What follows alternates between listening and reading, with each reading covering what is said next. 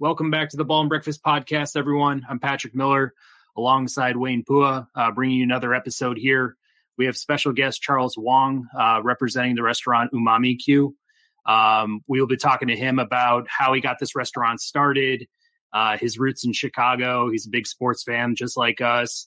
Um, we're going to go through all of it. I'm going to kick it over to Wayne to, you know, set Charles up and uh, give us some background on, you know, how he knows him and you know how this conversation uh, came to be. Yeah. Um, so first off, yeah, Charles is a good friend of mine, but uh, you know, I met him in college. Uh, we were all part of the same business business fraternity uh, at DePaul, and you know, uh, I, I remember. I think one of the first times I met him, you know, he uh, he like took me under his wing a little bit, showed me the ropes, and I was like, oh, this guy's really cool. And then, you know, eventually, you know, I moved to Seattle and did my whole thing there. But then I remember he was like one of the first people I feel like I contacted, A, because I know he loves food and he also loves the White Sox. And, you know, uh, he, yeah, so he's always been a kind of a good friend there uh, for me. So, um, and I just, I, I guess I just also wanted to figure out more of his journey and everything. So, um, with all that, I think Charles, it tell us more about Umamicue. What's it all about? Uh, and kind of like, how did you get started and all that? Yeah, sure. Um, so first, we aren't a restaurant, a restaurant yet. Um, not sure where we're going to take that, um, but we started out just doing catering um, for friends and family. Um, we went to Austin, Texas, and visited Franklin Barbecue. Had just an, I guess, out of body experience with brisket, and I was like, oh, you know, I, I want to try to see if we could do this in Chicago. Uh, so came back and bought a just a cheap Traeger pellet grill um, from Costco. So it wasn't even like the Traeger brand; it was like a Traeger Costco brand. So it's like super thin walls. Um, so it's just not like the Traeger quality. So started doing that. Um, started making brisket. It was horrible, uh, but just kept doing it and getting at it. Um, and then you know, friends and family, they were like, you know, you should uh, you should open up a catering company or something like that. You know, people always say that when you you make decent food or you know food that's edible at a party. If they if they're your friends or family, they're always going to tell you, hey, you should start a restaurant. So um, eventually, you know, I was still doing finance. Uh, that's where I got my degree at DePaul um, and worked for I don't know 15 years or so. Uh, did the catering on the side. So the first catering gig that we ever did was for a 450 person party. Uh, it was a holiday party. Um, someone just contacted me out of the blue, um, and you know, I was like, sure, yeah, I can, I can do that. And I just thought it was like one of my friends that were, they were just pranking me, you know. So I was like, yeah, sure, I can do it. Uh, I just sent an email back to them, like, yeah, we'll, whatever you need for this 450 person party, we'll do. And then they replied back, like, yeah, uh, send us a proposal. And I was like, oh shit, okay, so this is not like a prank. And um, then one thing led to another, and we were able to do a full service catering for for a bank. Um, so we did it for a couple years before um, the regime changed a little bit, and um, you know, they uh, the owner of the bank is no longer the owner of the bank. So we'll just kind of leave it at that. Um, and so my love for barbecue just kept growing. Um, went back down to Austin a few times, tried some different places. Um, and then in 2019, I was just really kind of sick of doing the finance game. I was really burnt out. I was putting in long hours. Um, I didn't really see it going anywhere. Um, and so kind of made a decision. I was like, you know, we're going to go ahead and do this and quit my job, try to do it full time. Broke my collarbone a week before I uh, quit. Then um, I was on a one wheel. It was very, very stupid. Uh, and recovered from that. Then February 19th, 2020, did a first pop up at Perilla, which was our first pop up uh, this year. It went really well. I was going to open up brick and mortar, and then you know a month later something happened. I don't know, just stuff shut down for for a bit, some disease or some flu, um, and so Depending on who you ask, right? right, right, right. Depending on who you ask. Sorry. so yeah, so um, yeah, during the pandemic, uh, kind of had to pivot into doing meal prep for people on special diets, uh, vegan, plant based, keto, paleo. So kind of did that whole delivery service uh, just to keep things afloat before when things opened up again. Then went back down to Texas to stage at Leroy and Lewis for a weekend. Really kind of opened my eyes in terms of new school barbecue and what we do um, with kind of things that I grew up eating, but then also incorporating like Texas style, you know, in terms of like the technique. So like low and slow with the brisket, salt and pepper, well, which is now like Lawry's and pepper. So that's like the Texas secret. Uh, so really try to meld those two things together. Um, and so far it's been it's been awesome. It's been an extremely busy year for us, and um, you know we look forward to um, keep putting the pedal to the metal for for next year. So cool. How did you? Because uh, I know you do things like with brisket banh mi, right? Like that like to me it's like you know th- that's definitely like a fusion type of concept that you know maybe not too many people are familiar like well how did you get that inspiration of incorporating you know texas style brisket with banh mi's which I, I, think we've discussed our love of banh mi's on this podcast before so yeah yeah, yeah. Um, well during this process too um, during during the food process i was trying to think about ways that the food would be approachable um, so we're Chinese Vietnamese. My parents were born in Vietnam, but we're we're Chinese. I was born and raised here in Chicago. Um, and so one of the things I thought of was something that it's like, hey, is it, you know, banh mi is pretty universal. A lot of people know what it is, but also there's a fair share of people who don't know what it is. So every event that we do, there's always someone that comes up and be like, hey, I want to try that ban my it's called. And then so you kind of explain to them what it is. Um, but you know every every culture has has barbecue has you know something smoked so like this this would work out um, perfectly um, so i'm like yeah let's do let's do brisket let's do pork belly and um, you know made our own barbecue sauce and we wanted something that people that's portable for people uh, especially if we're doing pop-ups at breweries where you don't have to get super messy um, you can still enjoy your beer in one hand and and the sandwich in the other hand know yeah, that's really cool. Yeah, I, I definitely appreciate it. It's like a nice, I guess, fusion, but then it's also, it, it, you know, food is definitely a good connector, I think, to cultures and to people. And I think that's like a good, like, you know, kind of like Korean tacos, right? I feel like it's a good combination and incorporates something familiar with something, you know, maybe your average person uh, isn't too familiar with, right? So, um, mm-hmm. Yeah, curious. Yeah, how did you get involved then with like the pop up scene? Like, did you have connections to you know brewers and like other caterers like how did you get involved in that and just like what, what is the process like that for for people that maybe want to start like a you know a restaurant pop-up? Like what is the process like that? Uh so for for us it was a little bit different where um i knew a couple people that so i, I know the guys at perilla really well um you know but we just just had a conversation with people who are in charge of the restaurant and um but if you're if you're starting out and and you know you don't really know that many people in the restaurant industry if you come from a different background the best way to get started is through social media is to finding places that do have rotating chefs that pop up so the first real uh, the first place that kind of went to was uh, the Kedzie Inn with the Chicago Reader um, and Mike Sula. They do a rotating chef every Monday. They call it the Monday Night Food Ball.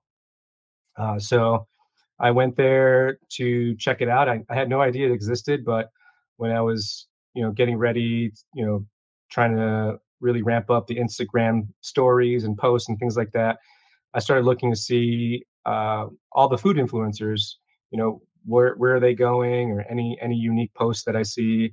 And so we landed on the food ball, and I was like, I'm gonna go try it. And then once you're there, you just have to network. Um, I think with any any type of uh, industry that you're in.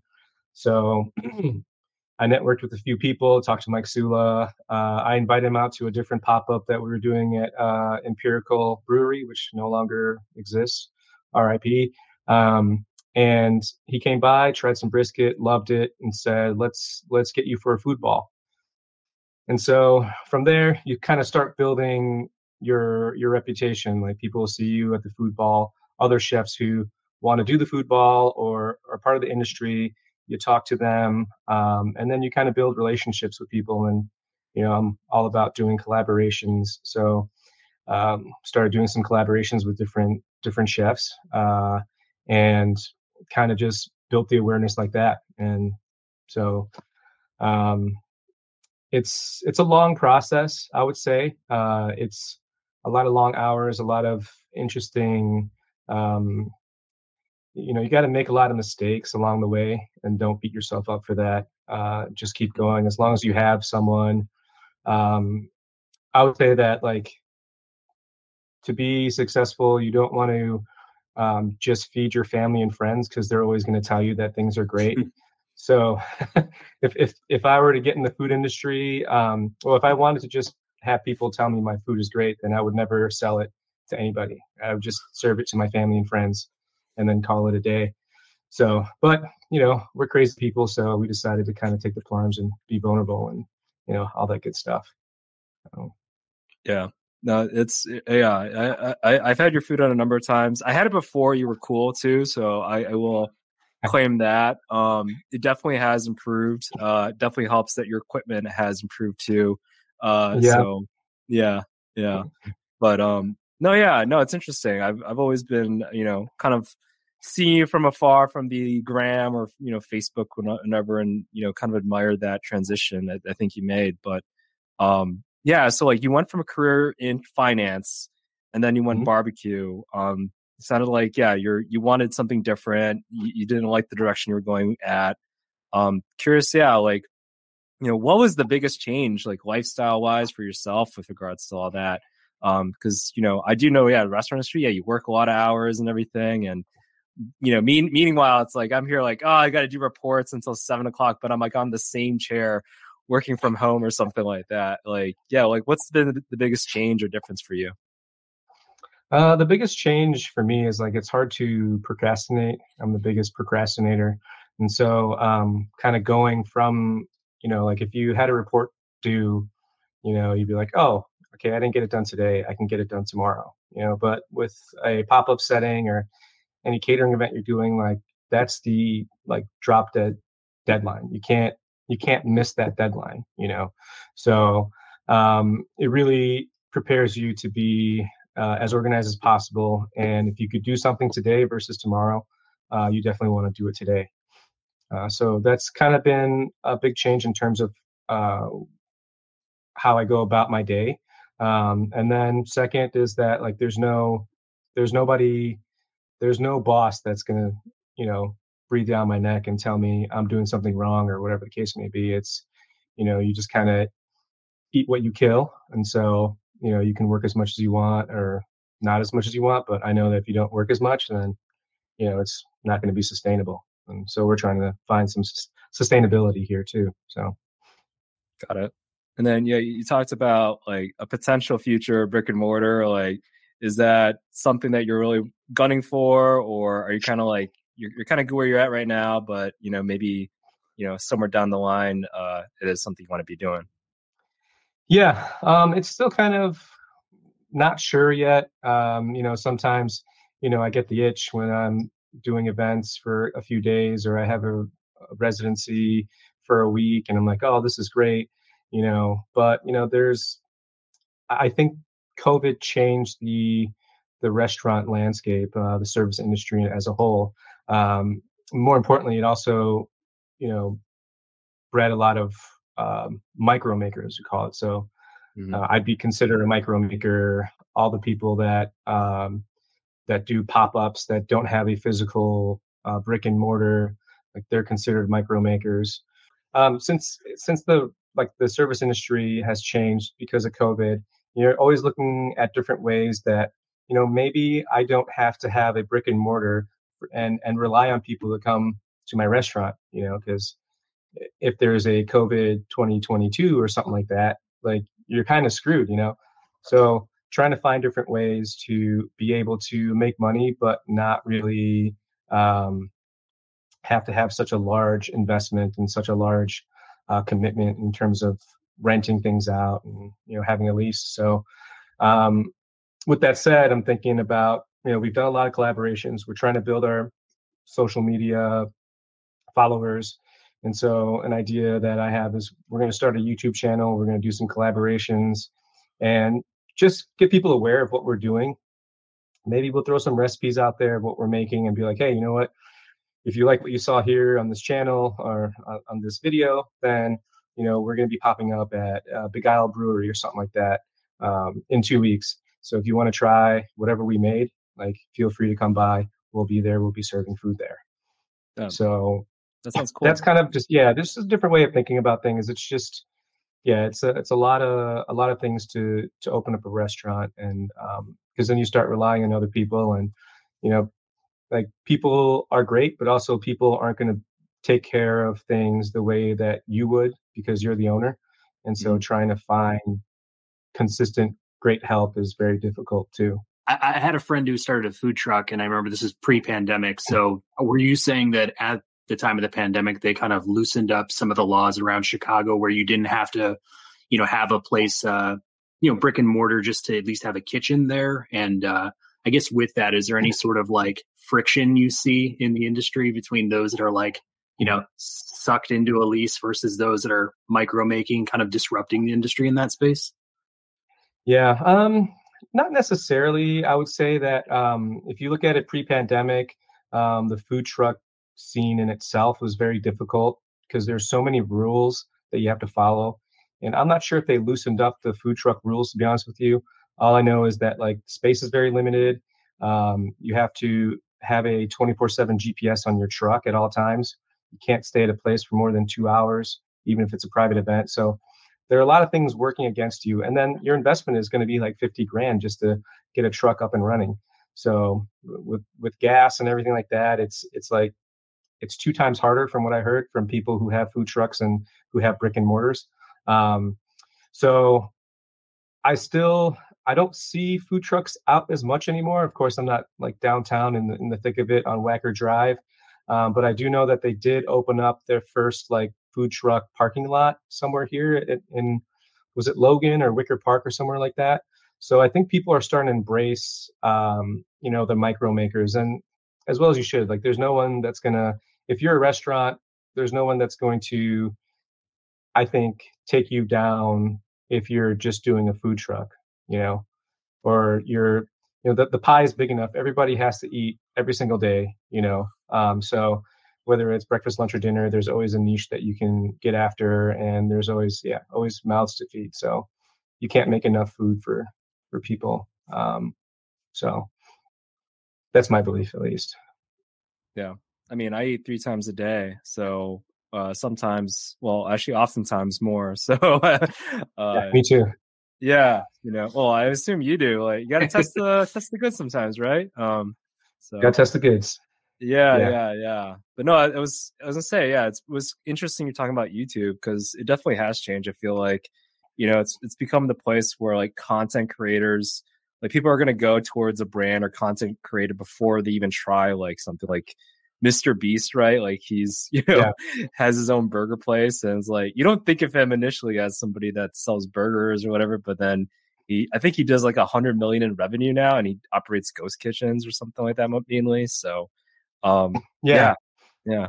yeah. Uh, big big thing in food is uh, you don't have to be delicious. You just have to be consistent. So if you're consistently horrible, you know, people still go to you. They know that they're getting something horrible. You still make money, right? But if I'm great one day and I'm horrible the next day, you know, people are like, "What the hell? What are you? Are you great or are you horrible?" You know, so just being consistent. Like, so every every catering event I go to after I'm done, like I go to McDonald's. You know, people are like, "Oh, McDonald's isn't real food." Huh? I mean, there's there's sustenance there, but I always order something from it because I just like the consistency factor of it. You know, like I know what I'm getting. You know, so yeah. What are what are your favorite uh, restaurants in Chicago? Uh, uh, and yeah, I, I know that you have allies, but I definitely don't want you to segregate them. But what are your personal like? Hey, you know, I just got done with a shift. Uh, I need some grub. Where, where, are your places that you go to? Oh, um, well, I would absolutely go to Perilla for sure. Um, when we did our first pop up there, uh, it went really well, and then they took us.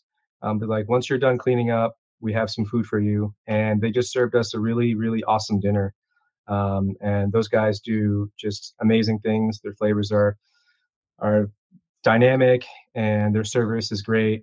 Um, so always up for that. Um, so that's more of like a sit down, sit down dinner. Um, but what would I do in terms of if I want something quick?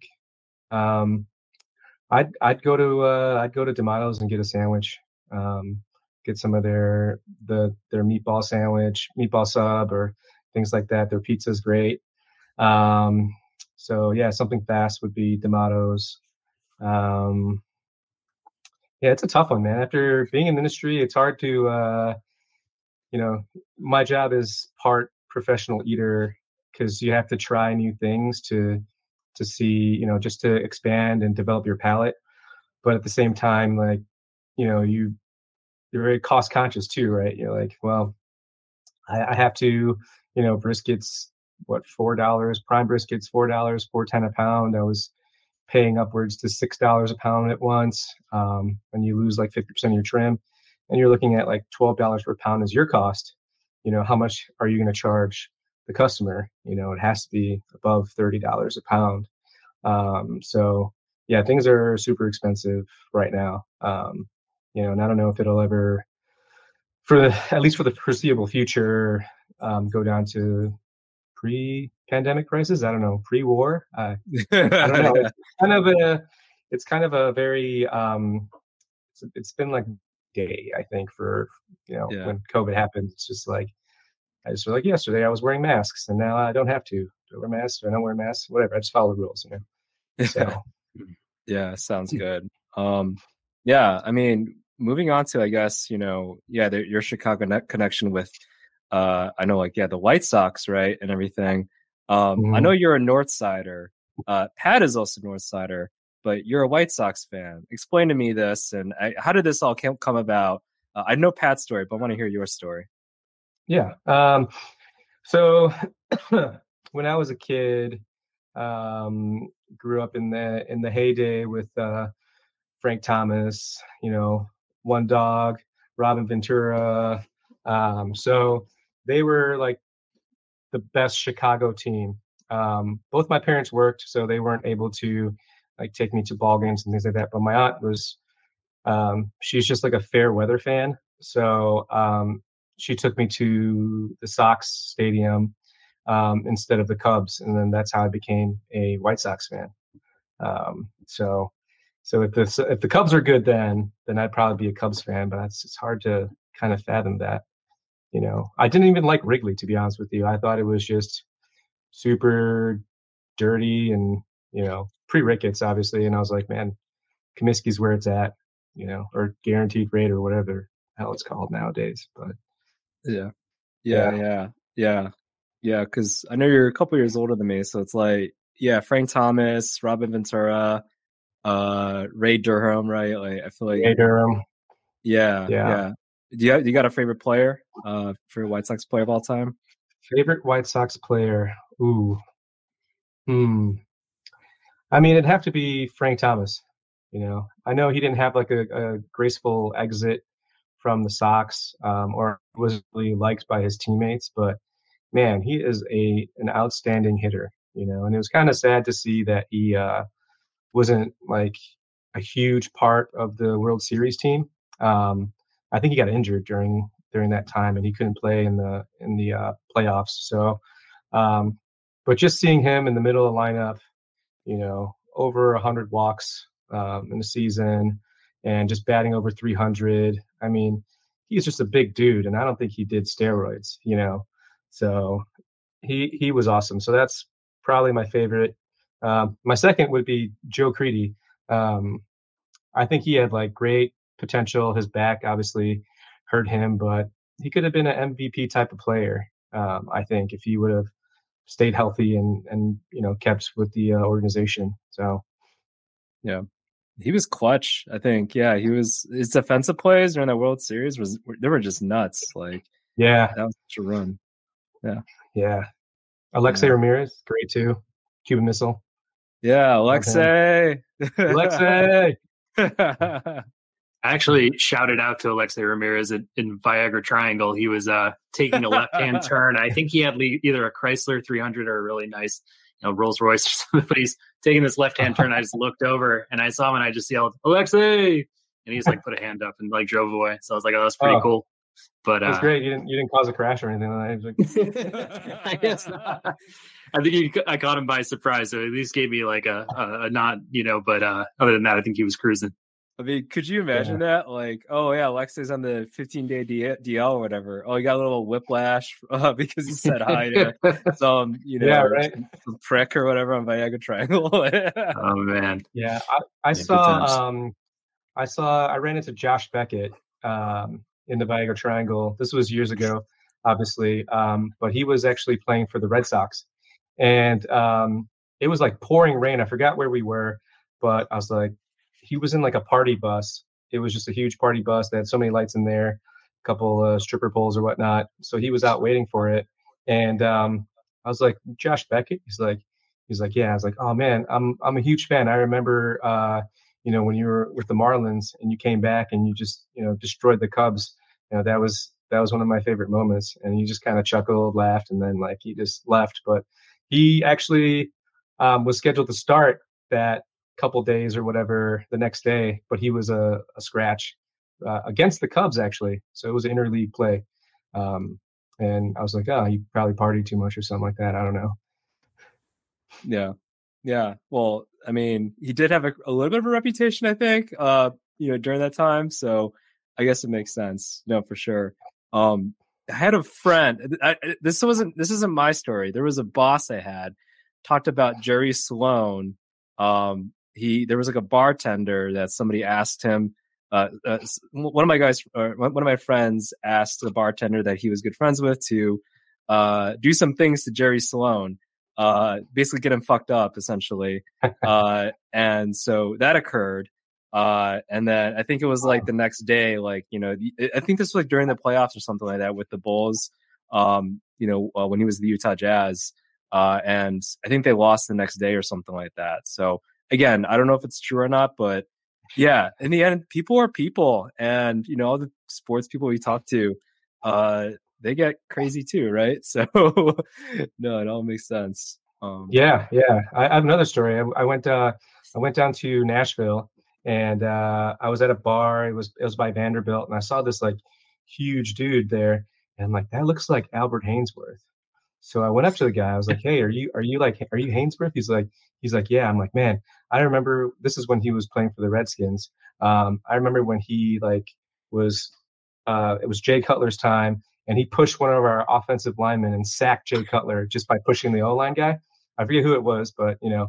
So I was like, "Man, I remember that play, man. That's crazy." He's like, "He's like Jay's my friend." I'm like, "Cool." And then I just walked away. I was just like, "That's weird." Uh, Didn't he like step on some guy's head or something? I remember he getting like serious, serious trouble, Some, like with Tennessee like or that, something yeah. like that. Yeah, yeah, something like that. But I, just, I was like, damn, yeah, that was. Uh, I was like, man, so strong. He was like, yeah, Jay's my friend. I'm like, oh, cool. yeah. You go figure, because Jay went to Vandy then, right? And I don't know if mm-hmm. Haynesworth did, but maybe they were teammates at one time. Who knows? Yeah, yeah, yeah. that's true. Yeah, Jay Cutler is actually pretty interesting. I don't know if you listen to. Uh, I mean, he does have his own podcast too, but even beforehand, um, yeah, he was like on ESPN, like talking like Tom, uh, Tom and Waddle, right? I believe like he had like a Monday, mm-hmm. is a Monday morning quarterback thing. Like I listened to that. He he seemed like an okay dude, whatever. But then, yeah, yeah, his little demeanor off the field, I feel like you know he just looks like he's he, you got that smoking J thing, right? Like, right, he just has a just, right. look on his face. So yeah. But statistic, statistically speaking, he's the best Bears quarterback in history, right? Yeah. He holds yeah. a lot of the records. And, really so hopefully now, about. right? Yeah. hopefully it's different.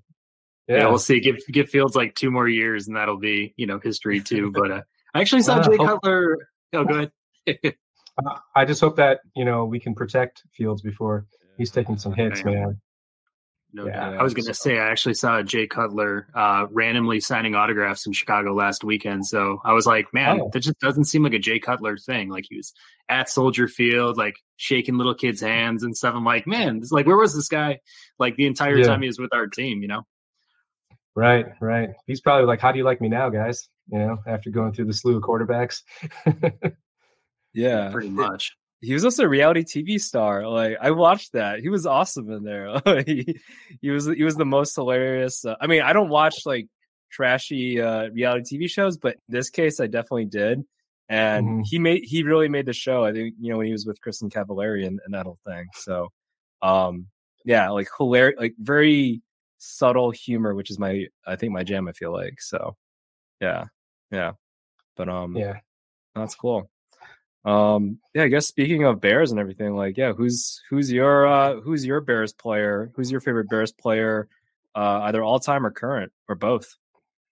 Ooh, okay. Um, let's see. I well, everybody likes Fields right now. Um, I would say back in the day, I'd say Matt Forte. Um, you know, he was super steady. I, I, remember like his rookie season, he had this huge run against the Colts. Um, so Forte comes to mind, but you know, I would have to say my favorite is is Devin Hester. Um, he was just awesome, electrifying. Um, and you know, if he would have developed more route running, like he would be just a crazy, probably like a modern day Randy Moss, maybe. You know, just super speedy. I guess he's like um, slimmer Tyreek Hill. I guess you would say now. Um, so yeah, Matt Forte and Devin Hester. Um, those are the two that come to my mind in terms of favorite Bears players. Mine's Charles Tillman. Uh, I, am all about the peanut, peanut bunch. bunch. Yeah, yeah, yeah, And then I think he became like an FBI agent too, or CIA or something like that. Like he got he got all uh, federal or something like that. Yeah, yeah, yeah. interesting guy. I guess yeah. And then on top of that, yeah, who's your favorite? Who's your Bulls uh, favorite Bulls player uh, growing up or what? I mean, do we do we count MJ or do we, do we just put that off? To, we put that off to the side. Then is that is that what we should do? Because that should any Bulls fan would tell you that, right? Um, I mean, I always like Scottie Pippen, so yeah. Pippen was great. He did all the things that you know Jordan couldn't do, or you know couldn't focus on during the games. Um, but he was just scoring too much, right? yeah, he was scoring too much. I'm gonna score 50 points. Whatever you want to do, like just do do everything else. right, right, yeah. And you had Rodman or Ho Grant catching, getting the rebounds, getting the misses. Um, but I would say uh, Derrick Rose is, is my favorite uh, Bulls player, non Michael Jordan. Um, so he's he's got he gets a bad rap at times. I feel like, but I think people are starting to warm up to the idea that you know back in the day, you know now with all this technology and everything, you know you see guys like Kawhi Leonard who maybe played six games this season and you know he's really coming back from the Achilles and taking his time. So, so same thing with Zach LaVine where he didn't play to back back to backs, depending on how his knee feels. Um, so they're really starting to take care of the athletes and really looking at them as an investment. So I wonder if they did that with uh, Derrick, how long his career in his peak form would last. You know, so it's unfortunate that management kind of leaked out that like, yeah, he can return, you know, and I forget what was 2013 or something like that. I forget. It's like 10 years ago. Yeah. Um, if you think about it, that's like, wow, shit, 10 years ago. But they leaked it and like his camp and, you know, the Bulls camp, and then there was the Adidas camp. They were all like kind of promoting different things, I feel like. So it was definitely some mismanagement. It was unfortunate because um, he was a great player, represented Chicago. Yeah, that, that's where I feel like like it makes sense for him to eventually come back, but I don't know, like those scars. I think. I mean, it's new management now a little bit, right? So, uh, but yeah, still maybe some of the hmm. same faces. It's like, eh, maybe maybe not. So, but I think Chicago would like definitely want him back. You know, if if the timing's right, right? You know, so. Yeah, yeah. yeah I mean, he should. You know, they it's it's one guy that's on top, right? Reinsdorf that kind of makes the final decision. And so you're like, you can't really think about. I mean, he's he had success, but it was like kind of catching lightning in a bottle with with mm-hmm. uh, being able to draft Jordan and then just putting pieces around him, you know, and then finding like Jerry Krause to his credit, Toni Kukoc, um, players like that. But they had a lot of misses too, you know. Twin Towers didn't work out with uh, Chandler and Curry. Um, who else? We had Ron Mercer. For some reason, keep draft, drafting Iowa State guys, right? Like, uh, who was it? Um, Marcus Fizer was Iowa. Um, Yeah. Hoiberg was Iowa. Uh, Iowa State. Yeah, yeah, yeah. Those guys Iowa are Iowa State. State, Fizer too. Yeah. Yeah. Oh, yeah, Is it Iowa State. Yeah, Tim Floyd, Yeah. right? I think Tim Floyd. Yeah. Yeah. Tim Floyd 2.0 was uh, um, what's his name? Get the other guy. But yeah, so there were tons of guys that went in the system where it's like you got to have. I think they're doing it right right now. You know, Arturo, um, and then having the right coach and Billy Donovan, really basketball minded people versus like, hey, we're going to try this new thing. As you know, Phil Jackson was like a, he was kind of a, a like project too, right? He didn't really have too much experience in the pros. He was like out overseas doing like ayahuasca or something like that, and then coaching a team or something like that. I don't know, but it worked out. It worked out for them, right? The Zen master. So Yeah. yeah. I always felt bad about the uh, the Ron Artest Brad Miller trade to Indiana, like pulling over like a Jalen Rose who's kind of over his own hill at the time, still a good scorer, but it was like just looking Mhm. at all the potential Ron Artest had, um, you know, despite his you know just persona and everything else, like that that was a backbreaker the second it you know it happened. I remember it like it was yesterday. yeah, I mean that that was a interesting trade. The one that comes to mind for me is when, uh, for some reason, the Bulls were like, "We're going to get younger. We want to get younger and more athletic, so we're trading for Dwyane Wade." Like, dude's like at the end of his career, that was a horrible trade. Like it didn't work out for for the Bulls, and I felt bad that like you know he came back home and he had to just deal with whatever. I don't know. Yeah. And he totally got ahead of uh, Jimmy Butler at that time too. It was like Jimmy was looking up to role models, and uh, it was like Rajon Rondo was actually doing the right thing and like being a great mentor for the young guys. And it just seemed like you had Dwyane on his other side, like you know, I'm too good for this, or you know, whatever it was. But I think that I think that definitely rubbed off on Jimmy. And then it was like the next thing we know, he's like, I want out, and it's like great, like Right. so glad we brought D Wade here. You know. Yeah, yeah, Yeah. It's crazy. What? Yeah, yeah. It was Dwyane Wade that told Jimmy like you would fit right in Miami, I believe, right? So, yeah, in, in a way, yeah, we brought him in and get him out, but I know, yeah, they wanted to do other things. I think with Jimmy and yeah, trade trade for picks and stuff, and yeah, didn't work too out too well in uh, Minnesota, but uh, yeah, it's flourishing now. Um, you know, with the Heat. So, yeah, Yeah. because yeah, they Like, just have that do- dog mentality. Yeah, Yeah, they're not doing too well this year, record wise. They're like eight and eleven or something like that.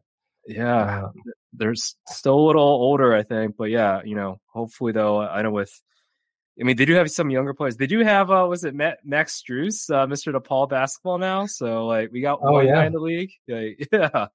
But yeah, I think age is a little bit catching up to them. You know, with Lowry and and Jimmy's only getting older too, right? So, um, yeah, Yeah. Bam's Yeah. great. yeah, Bam. Tyler Herro's on occasion, like love his good streaks, but still such a massive contract. Holy shit! that was a Yeah. for for six man. You know. Yeah, yeah, it's a, it's the con- yeah. Basically, they just recruit from Kentucky. I think that's their whole strategy, right? So Yeah. Yeah, Bulls Yeah, recruit from sure. Iowa State. Yeah, and then uh, Yeah. recruit from Kentucky. So I'm surprised we didn't get Tyrese Halliburton. He was Iowa State, right? right, I, yeah, I was really one upset about that one for sure. Yeah. one time to do it. Yeah. One time to draft somebody from Iowa State, right? Who do, who do we pick Yeah. up instead? Oh, Patrick Miller, Pat, No. yeah, yeah, or Pat Williams. Williams. sorry, Williams. Pat yeah, yeah. We could have. so I mean, close. hey, They'd be way better off with me. I'm telling you, they'd be better off putting me I at the think- four. I'll shoot some threes. You know, You try can- to. Yeah, you can definitely average what you know Pat Williams is averaging right now. Sounds Yeah. Oh, great, who man. Sign me up. yeah, yeah, yeah. So, but um, yeah, I know. Uh, yeah, it, and I guess yeah, going back to food and everything. You know, we usually like to kind of end it off with regards to hearing more about your favorite food items and you know, obviously barbecue. I think is is all uh, a staple in your heart and everything. Um, Mhm. it is winter. Curious to know, like, what are your like your holiday treats, holiday meals that you gravitate towards this time of year? Who? Um, I just like the actually the traditional stuff. So I'm not a huge fan of turkey, but I'll eat all the other all the other things. I think turkey is just a little too dry. Um, but all the other holiday things I'll eat. You know. Pat's laughing. Yeah. not, not laughing at you, laughing with you. We had a full Thanksgiving review, and uh, man, it's like you know, it, it, it's like on a like if there's A to F, like I give it like a solid like C minus D plus. Like it's just not my thing. So just it's kind of like music to my ears.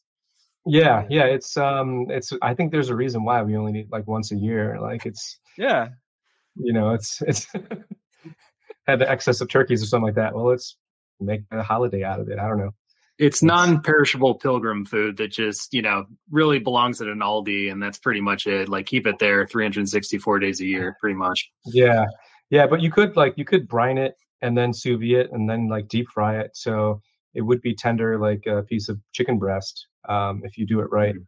But it just takes a lot of time to do. I don't know if you want to have a two three day process where you're like butchering your turkey and then you're taking it and then you're you're brining it and then you're taking it out you're going to sous vide it in like some duck fat or whatever the case may be. Then you're going to let it cool then you're going to get the deep fryer out and then you're going to fry it. And by that time you're like shit i'll just go to boston market and just get something similar was gonna say, man, if we've got Charles Wong making the meal, like that's one thing. but like we've got some fifty-year-olds, you know, you know, sixty-year-old ladies. You know, no offense to family or anything like that, but like some some really don't know what they're doing in the kitchen. So yeah, they're like, oh, I'm I'm used to this this dryness or whatever. It's like it's good. You know, you're like, ah, I, there's a reason why there's gravy and, and cranberry sauce. you know, without that, you're like, what do I do now? How can I eat this? yeah. Yeah. It's like putting ketchup on a hot dog type of thing, except you do it once a year, right? It's like why why do we why do we say that this is a good meal when the we, like people only prep this meal once a year and they do it terribly? Like I, I never got the rationale for it. Yeah. But yeah. Yeah, it's not the yeah, it's not the best, I would say. Uh Christmas time comes around though, you got prime rib that people do. Um which is good. So we're we're thinking about smoking some prime rib and making like prime rib sandwiches. Um, so things like that. Um, so being in the industry now, it's uh, you know, you you're always thinking ahead. So like we're thinking about Christmas already kind of here for me. So it's like Valentine's Day, Chinese New Year. What are we doing there? So, but we got a um, interesting collaboration coming up that we haven't uh, broadcast yet. Um, but I will do it exclusively here on the Ball and Breakfast podcast for all the people watching. Um, this January, we're going to be uh, teaming up with Honey Butter Fried Chicken. Um, we're going to be doing a chicken fried brisket um, sandwich. Uh, so it's in the works and it should be out in the beginning of the year sometime when everybody's on their diets. Perfect time. Yeah, I know. Uh, hey, honey butter fried chicken is my favorite diet or not. Like that's that's what the gym's for, right? Like, yeah. And right, hey, you right. know what? Yeah, it's it's still cold, right? Beginning of the year and everything. So you still need some of that natural insulation. So um yeah, I'm all for that. That sounds awesome, man. Congrats. Yeah. That's awesome. Yeah. Thank you. Yeah, it's uh it's been a lot of a lot of work, a lot of uh a lot of bad food that I've made and a lot of like head scratching, like what the hell was I thinking type deal. But you get some hits every so often, you know. It's like it's like baseball. If you're right 30% of the time, you're a Hall of Famer, you know. So just think about that. cool. Uh, where so, where should where can people follow you? Uh, you know, get a website, your IG. You, you want to give it out? Yeah, yeah. Website here, uh, umamicue.com. Uh, also IG at umamiq. Um, we the swag has, has been so long, um, so we're going to try to get some more swag, and um, yeah, well, I think we're going to do some giveaways. We're going to do a we're going to do a 5K giveaway, um, not five thousand dollars because you know that's a lot of money but um, 5000 followers once we once we hit that plateau we're going to do a 5k giveaway so uh, look out for that. It's going to be a while but we started with 300 this year. We're at 3800 right now so we're climbing up the ranks. We'll, we'll help you get get get you reach your goal there so yeah definitely. Awesome. All, that sounds awesome. Cool. All right. All right. Well, I guess you know with that all that, um, yeah, this is Wayne, this is Pat, our guest Charles Wong. Thank you for uh, uh, being on here and everything. Um, this is the Ball and Breakfast podcast.